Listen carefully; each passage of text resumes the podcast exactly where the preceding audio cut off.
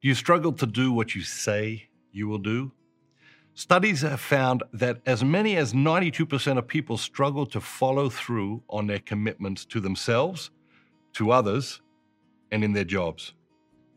But interestingly enough, most people don't believe they have any trouble doing what they say they will do.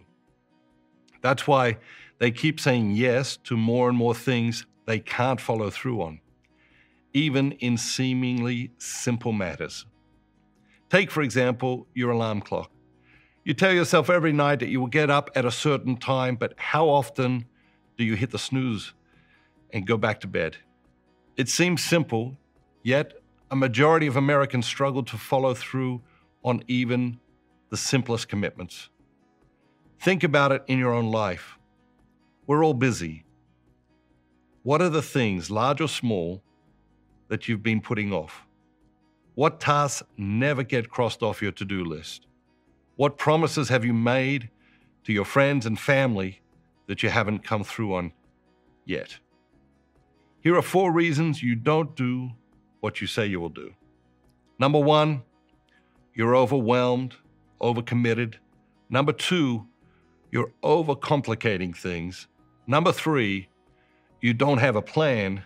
And number four, you haven't made your commitments a priority in your life. Just like anything else, the hardest part of following through on your commitments is getting started.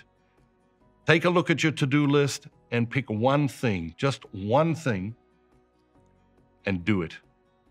Just by accomplishing this one thing, large or small, you will begin to feel passion, energy, and enthusiasm flow back into your life.